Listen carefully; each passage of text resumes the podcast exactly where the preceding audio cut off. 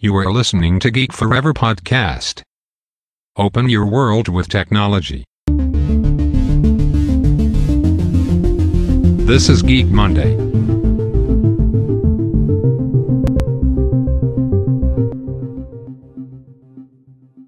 สวัสดีครับ ผมดนทราดนจากดอยดนเบาะนะครับ และนี่คือรายการ Geek Monday นะครับ รายการที่จะนำท่านไปพบกับที่ใหม่ๆนะครับ เทคโนโลยีล้ำล่าสุดที่ผมจะมาเล่าให้ฟังนะครับ ผ่านอ่า เรื่องราวของธุรกิจต่างๆนะครับที่นำเอาเทคโนโลยีใหม่ๆ เหล่านี้เนี่ยมาประยุกต์ใช้นะครับเราจะเห็นได้ว่าบริษัทไม่ว่าจะเป็นบริษัทขนาดเล็ก หรือว่าบริษัทขนาดใหญ่เนี่ยในตอนนี้ก็เริ่มนำเอาเทคโนโลยีใหม่ๆ อย่างเช่น AI Machine Learning Big Data IoT หรือเทคโนโลยีอย่างบล็อกเชนนะครับเข้ามาใช้ในธุรกิจของพวกเขานะครับที่ผมได้ยกตัวอย่างไปในหลาย ๆ ธุรกิจนะครับในหลากหลายอุตสาหกรรมนะครับสำหรับใน EP นี้นะครับผมจะมาพูดถึง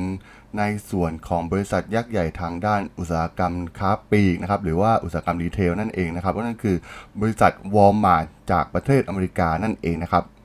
ซึ่งก่อนอื่นเนี่ยผมก็จะขอมาเล่าถึงเรื่องราวประวัติคร่าวๆกันก่อนนะครับของ บริษัทอย่างวอลมาร์นะครับ ซึ่งวอลมาร์เนี่ยหลาย ๆ คนน่าจะรู้จักกันดีของชายที่ชื่อว่าแซมวอลตันนะครับ ผู้ก่อตั้งวอลมาร์นั่นเองนะครับ โดยตัวแซมเนี่ยได้เริ่มต้นธุรกิจของเขานะครับ โดยการซื้อแฟรนไชส์ของร้านที่มีชื่อว่า Ben Franklin นะครับ แล้วก็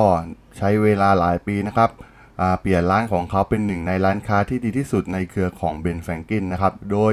ไม่กี่ปีต่อมานะครับเจ้าของแบรนด์ Ben Franklin เนี่ยปฏิเสธที่จะขยาย แฟรนไชส์ให้กับแซมวอลตันนะครับ ซึ่งทำให้ตัวแซมเนี่ยต้องมาเปิดร้านค้าของเขาเองนะครับ ภายใต้แบรนด์Five and Ten Cent นะครับซึ่งหลังจากนั้นไม่นานเนี่ยเครือข่าย Five and Ten ของเขาเนี่ยก็เติบโตอย่างรวดเร็วนะครับ โดยในปีพศ 2505 เนี่ยที่เมืองโรเจอร์และอาคันซอร์เนี่ยวอร์ตันได้เปิดร้านสาขาแรก ซึ่งต่อมาเนี่ยได้กลายมาเป็นต้นแบบของร้านค้าในเครือวอลมาร์ททุกสาขานะครับ ซึ่งต้องบอกว่าชื่อดั้งเดิมของร้านก็คือ Walton Five and Dime นะครับโดยจะเป็นรูปแบบของซูเปอร์มาร์เก็ตนะครับขนาดใหญ่ที่ลูกค้าเนี่ยสามารถเข้าไปซื้อของใช้ในครัวเรือนได้อย่างมากมายนะครับ ซึ่งคุณลักษณะที่โดดเด่นของ w a l t o n f i and Dam นั่นก็คือ จะมีการเปิดบริการที่เขตชานเมืองนะครับ ซึ่งเป็นเขตที่มีผู้อยู่อาศัยอยู่อย่างหนานแน่นนะครับ ต่อจากนั้นก็จะมีการเลือกสถานที่สำหรับร้านค้านะครับที่สามารถที่จะชำระเงินเต็มจำนวนได้โดยลูกค้านั่นเองนะครับ ซึ่ง หลักการพื้นฐานที่ Walmart Store Inc. เนี่ยได้เจริญเติบโตขึ้นอย่างรวดเร็วนะครับ ซึ่งมีสินค้าทั้งหมดในรูปแบบเดียวกันนะครับ ที่มีราคาต่ำที่สุดนะครับ โดยตัวแซมเนี่ยก็มีการสนับสนุนความคิดของพนักงานนะครับ มีการสนับสนุนให้พนักงานเนี่ยออกความเห็นรวมถึงการใช้ความคิดริเริ่มสร้างสรรค์นะครับ ข้อเสนอของพนักงานแต่ละคนเนี่ยจะได้รับการพิจารณานะครับ บางคนก็ถูกนำไปใช้จริง ๆ นะครับ ซึ่งก็มีตัวอย่างนะครับ เช่น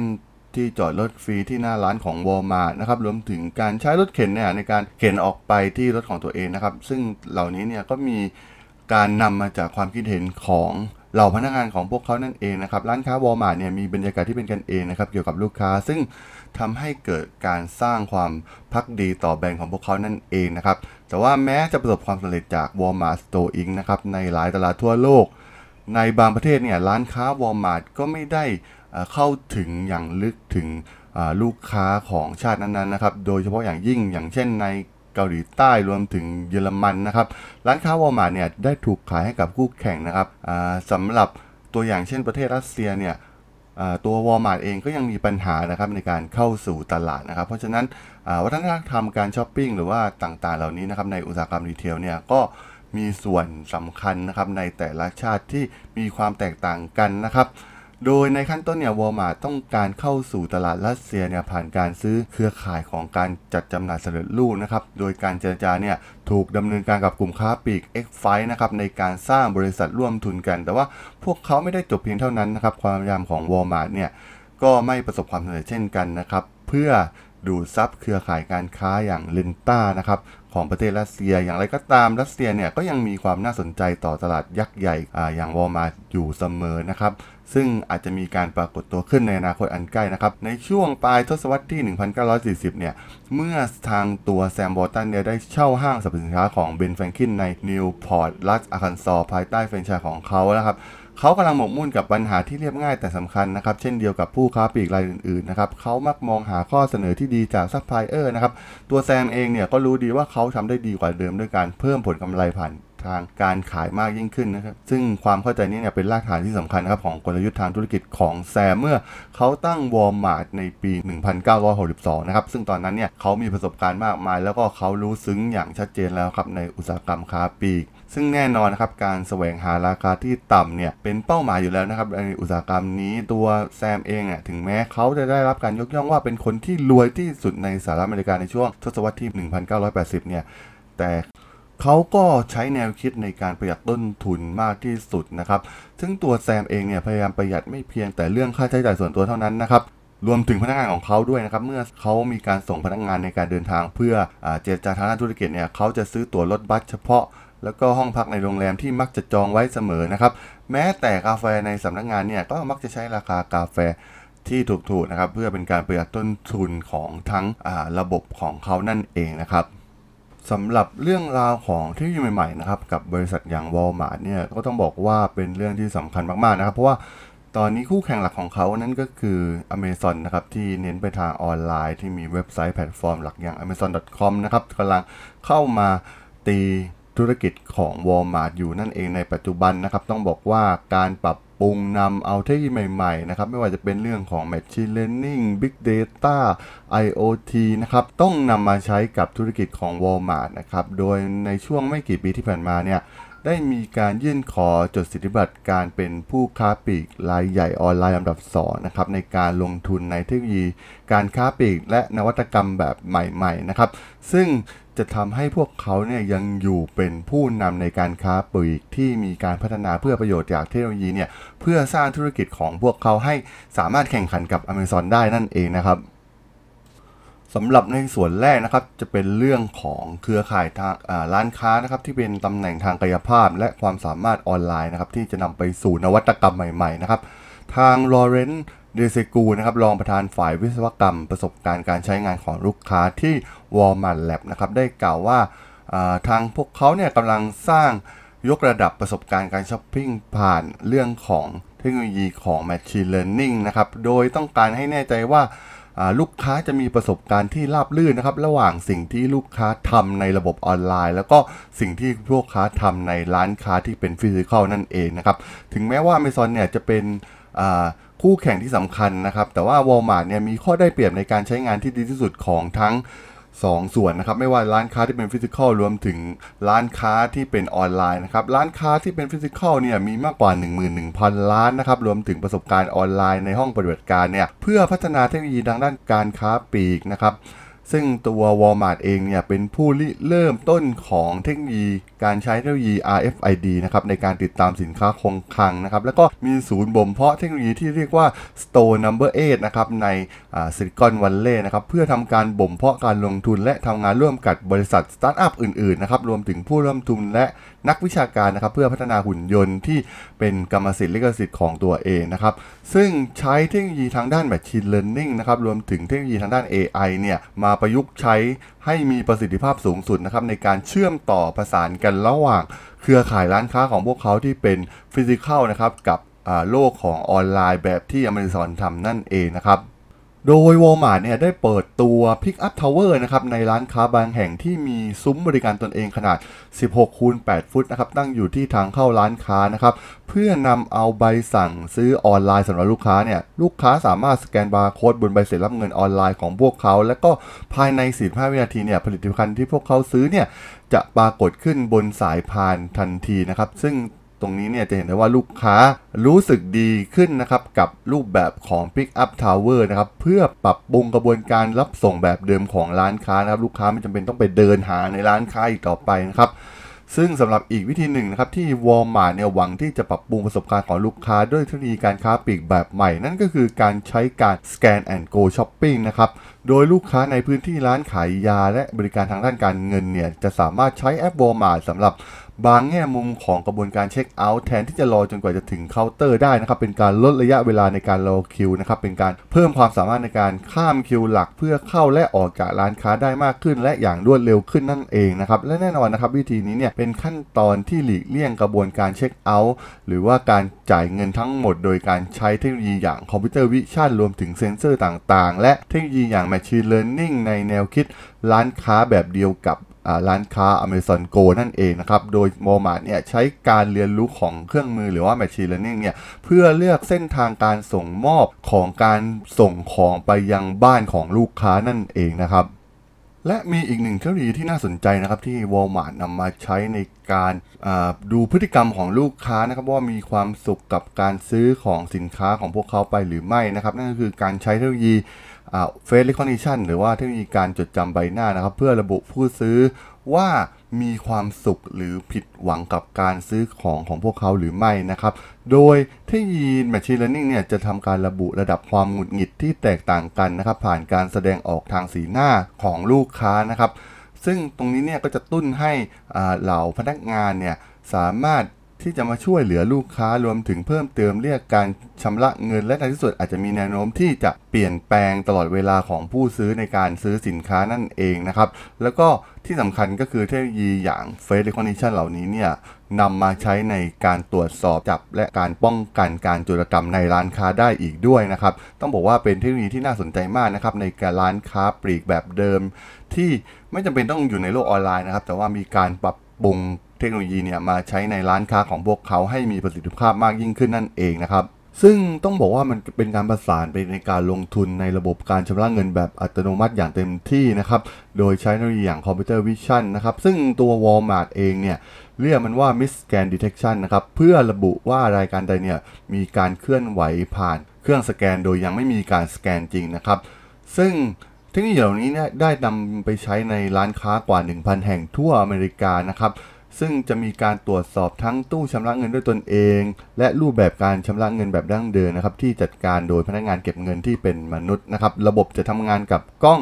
ที่คอยดูแลไปทั่วทั้งเคาน์เตอร์ชำระเงินนะครับ ซึ่งหากมีกิจกรรมที่ผิดปกติเกิดขึ้นนะครับ เช่น รายการที่ถูกนำเข้าไปในกระเป๋าของลูกค้า โดยไม่มีการสแกนนะครับ ผู้ดูแลการชำระเงินเนี่ยจะได้รับการแจ้งเตือนนะครับ ซึ่งการตรวจจับการสแกนเนี่ยไม่ได้เพียงออกแบบมาเพื่อลดการโจรกรรม และการสูญเสียอื่นๆ เท่านั้นนะครับ รวมถึงยังช่วยเหลือลูกค้าที่อาจจะมีการลืมไปโดยบังเอิญด้วยนะครับ ซึ่งตั้งแต่มีการใช้ระบบนี้ขึ้นมานะครับวอลมาร์ได้กล่าวว่ามันช่วยลดอัตราการขโมยนะครับ ซึ่ง แน่นอนนะครับมันเอฟเฟกในเรื่องของการสูญเสียสินค้าคงคลังนะครับ รวมถึงการช่อโกงที่เกิดขึ้นในร้านค้าของพวกเขานะครับ และข้อผิดพลาดในการสแกนจากระบบนะครับ แต่ว่า บริษัทก็ไม่ได้ระบุอย่างชัดเจนนะครับว่าอัตราดังกล่าวเนี่ยเป็นตัวเลขเท่าใด หรือว่าเป็นจำนวนเงินเท่าไหร่นะครับที่ทำให้เทคโนโลยีเหล่านี้เนี่ยช่วยให้ร้านค้าประหยัดไปได้นะครับต้องบอกว่าเป็นการนำเอาเทคโนโลยีมาเพิ่มประสิทธิภาพการทำงานให้กับพนักงานนะครับโดยใช้เทคโนโลยีใหม่ ๆ ได้อย่างน่าสนใจเลยทีเดียวนะครับสำหรับ Walmart รวมถึงอีกเทคโนโลยีนะครับก็คือระบบแท็กเพื่อตรวจสอบปริมาณการใช้งานของผลิตภัณฑ์นะครับ ตัว Walmart เองเนี่ยได้รับสิทธิบัตรนะครับในเรื่องนี้นะครับที่มีการรวมแท็กโดยใช้เทคโนโลยีนะครับ IoT กับผลิตภัณฑ์นะครับ เพื่อตรวจสอบการใช้งานผลิตภัณฑ์แทนที่ผลิตภัณฑ์อัตโนมัติตามความจำเป็น และตรวจสอบวันหมดอายุ หรือว่าการเลือกคืนผลิตภัณฑ์ในร้านค้าของพวกเขานั่นเองนะครับ โดยเซ็นเซอร์เหล่านี้เนี่ยจะใช้เทคโนโลยีที่หลากหลายนะครับ เช่นบลูทูธนะครับบาร์โค้ดคลื่นความถี่วิทยุ และแท็ก RFID นะครับ ซึ่งเทคโนโลยีเหล่านี้เนี่ยจะช่วยให้ Walmart เนี่ยมีข้อมูลจำนวนมากอย่างไม่น่าเชื่อนะครับ รวมถึงช่วงเวลาของวันที่ใช้ในการเก็บรักษาผลิตภัณฑ์ในคลังของพวกเขานะและที่สำคัญนะครับเทคโนโลยีตัวนี้เนี่ยมันก็จะช่วยเป็นพื้นที่ในการขยายดังด้านการตลาดรวมถึงการขายนะครับ เพราะว่าตัวเครื่องอ่านแท็กที่ติดตั้งในตู้เย็นของลูกค้าเนี่ยก็สามารถที่จะสแกนทุกอย่างที่ ลูกค้าเนี่ยวางไว้ข้างในได้นะครับ แล้วก็มีการแจ้งเตือนกับลูกค้าเมื่อต้องการสินค้าเข้ามาใหม่ หรือว่ามีรายการที่หมดอายุนะครับ ซึ่ง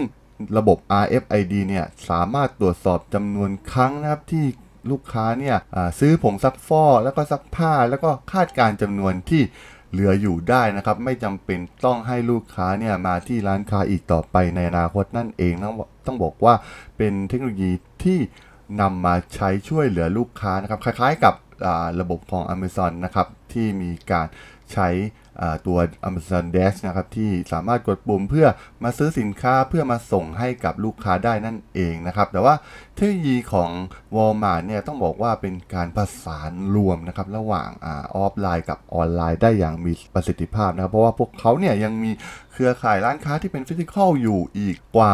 11,000 แห่งทั่วอเมริกานะครับทำให้พวกเขาเนี่ยก็ยังไม่เสียเปรียบเลยถ้าทีเดียวนะครับกับ Amazon ที่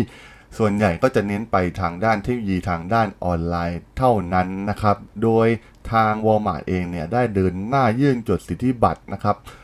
โดยใช้เทคโนโลยีต่างๆ เหล่านี้อย่างต่อเนื่องนะครับ เพื่อให้บริการแก่ลูกค้าทุกคนนะครับ แล้วก็ไม่มีการชะลอการลงทุนในเรื่องของเทคโนโลยีใหม่ๆนะว่าไม่ว่าจะเป็น Machine Learning IoT หรือ Big Data นะครับ เพื่อเพิ่มประสิทธิภาพและปรับปรุงประสบการณ์ของลูกค้าของพวกเขานั่นเองนะครับ สำหรับใน EP นี้นะครับเราจะได้เห็นถึงความแตกต่างนะครับ ระหว่างร้านค้าอย่าง Amazon ที่เป็นแพลตฟอร์มที่เน้นไปทางออนไลน์นะครับ ถึงแม้จะมี Amazon Go ที่เป็นช็อปออฟไลน์อยู่บ้างนะครับ แต่ว่าเมื่อเทียบกับทาง Walmart เนี่ยต้องบอกว่า Walmart เนี่ยก็ยังคง store ไว้แบบเดิมนั่นก็คือของส่วนของร้านค้าที่เป็น physical นะครับ แต่พวกเขาเนี่ยใช้ร้านค้าฟิสิกอลนะครับมาปรับปรุงประสิทธิภาพให้กับลูกค้านะครับในการผสานความราบลื่นในการซื้อสินค้ากับเทคโนโลยีทางด้านออนไลน์นะครับแน่นอนเทคโนโลยีทางด้านออนไลน์เนี่ยพวกเขาก็พัฒนาอย่างต่อเนื่องเหมือนกันนะครับไม่แพ้ Amazon นั่นเองนะครับต้องบอกว่าเป็นการต่อสู้ที่น่าสนใจมากๆนะครับสำหรับ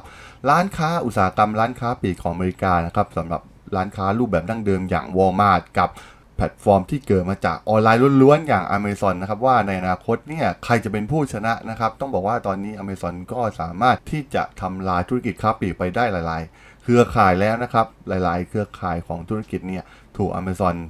โดยเฉพาะธุรกิจค้าปลีกเนี่ยถูก Amazon เข้ามาตีจน แทบจะไม่มีจุดยืนที่ยืนใน อุตสาหกรรมนะครับ แต่ว่า Walmart เนี่ยก็ยังคงแข็งแกร่งที่จะพร้อมที่จะสู้กับ Amazon ได้นะครับ เราก็ต้องมาดูกันต่อไปในอนาคตนะครับว่าสุดท้ายแล้วฝั่งไหนจะเป็นฝ่ายชนะนะครับ และสำหรับใน EP นี้นะครับว่าเรื่องราวของ Walmart เนี่ยผมก็ต้องขอจบไว้เพียงเท่านี้นะครับสำหรับเพื่อนๆที่สนใจด้านเทคโนโลยีใหม่ๆนะครับกับธุรกิจใหม่ๆ ที่ผมจะมาเล่าให้ฟังอย่างที่ในรายการเกมมันเดย์ที่เล่าให้ฟังมาตลอดนะครับ ตอนนี้ก็มาถึง EP ที่ 40 แล้วนะครับ ต้องต้องบอกว่าเป็นการเดินทางที่ยาวนานมากๆนะครับสำหรับรายการ Geek Monday ของผมนะครับ ถ้ายังไงก็ฝากติดตามฝาก Follow ฝากกด Subscribe กันด้วยนะครับ ตอนนี้ก็มีอยู่ในแพลตฟอร์มหลักในพอดแคสต์ของช่อง Geek Forever นะครับ ใน Podbean Apple Podcast Google Podcast Spotify รวมถึงใน YouTube นะครับ ที่มีการอัปโหลดคลิปให้ในทุกๆ คลิปอยู่แล้วนะครับสำหรับใน EP นี้เนี่ยผมก็ต้องขอลาไปก่อนนะครับ เจอกันใหม่ใน EP หน้านะครับผมสวัสดีครับ